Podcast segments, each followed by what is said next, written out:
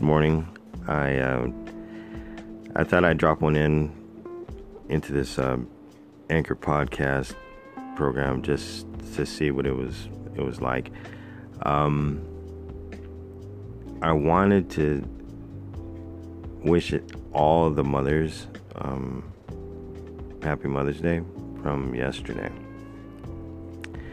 My own mother, she she passed on um, in 2000, and since then, of course, Mother's Day it it had it's taken on a different meaning for me.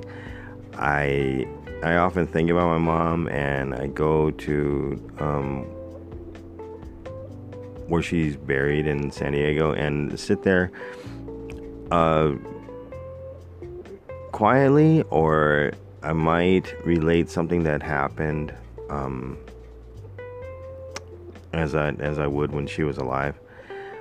Uh, the one thing about it is um, people that that visit their loved ones, and I'm not one to judge, and I'm not one to, um, you know, say one way's better or not as far as grieving or um, paying respect.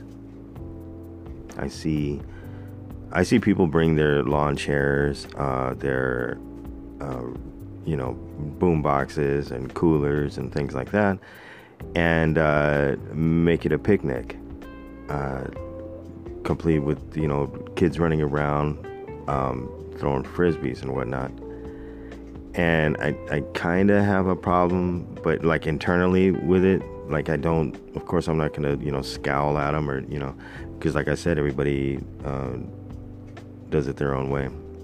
I think making the effort to see your dearly departed takes a lot.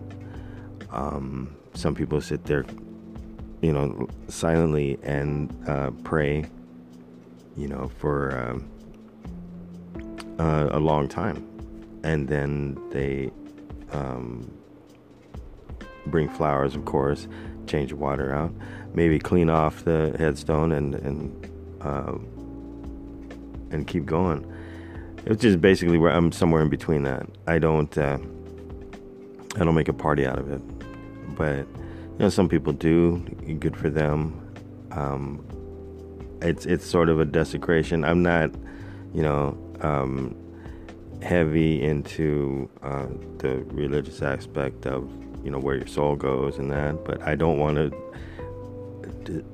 I don't want to you know, say run through it as if it's a park, just regular park. This is a, a graveyard, you know, and I don't want to take any chances, whether it's you know true or not, or something that you know we could really encounter as far as uh, spirits and things like that.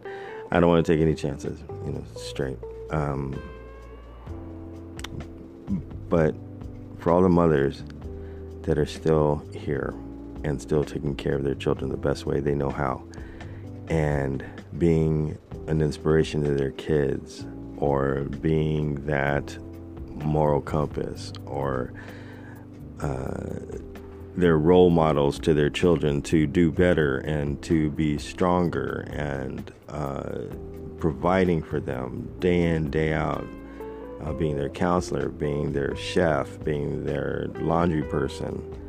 Everything they do, everybody who has a mom that takes care of them, that has taken care of them from day one, uh, they need more than one day to be praised and told that they are appreciated and loved and just reminding them that they are important